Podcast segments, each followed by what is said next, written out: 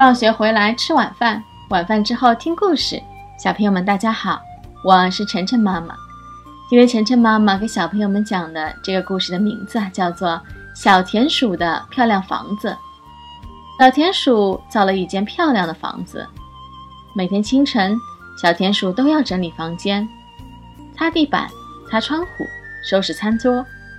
然后，他看着整洁的房间，微笑着对自己说：“的房间真漂亮。”咚咚，谁在敲门呀？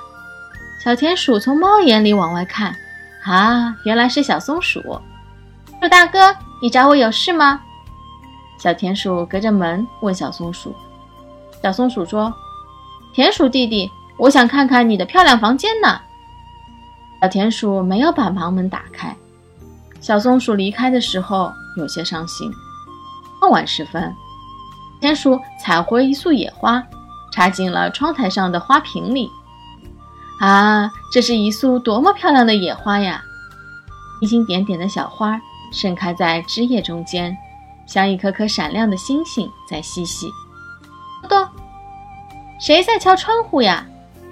田鼠从窗户缝里往外看。啊，原来是小喜鹊。小喜鹊，有什么事吗？小田鼠隔着窗户问小喜鹊。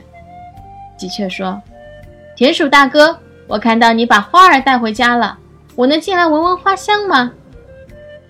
小田鼠没有把窗户打开，小喜鹊在小田鼠窗外的枝头站了很久，最后伤心的离开了。后来有许多小伙伴都来敲过小田鼠的门，可是小田鼠却没有把小伙伴们迎进屋子里。小田鼠独自坐在整洁漂亮的房间里，一点儿也不快乐。一天，小田鼠突然病倒了，躺在床上起不来了。几天没看见田鼠小弟了，小松鼠说：“是啊，不知道田鼠大哥还有那束漂亮的野花怎么样了。”小喜鹊说：“呲！”小松鼠推开了小田鼠家的房门。“呲！”小松鼠打开了小田鼠家的窗户。小刺猬进来了，它的那些刺上刺着一些美味的薯片。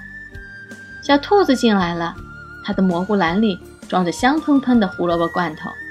喜鹊从窗户飞了进来，它带来一束新采的野花，换掉了小田鼠窗台上那些已经干枯的野花。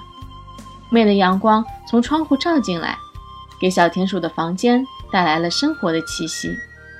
田鼠笑了，它觉得小伙伴们的到来让自己的房间更漂亮了。好了。谢谢大家收听今天的节目。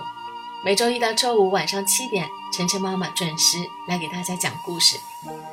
请订阅晨晨妈妈在喜马拉雅的频道，或者关注晨晨妈妈的公众号“上海 Nice Story”，也就是上海人加故事的英文单词组合。今天的节目就到这里了，再见。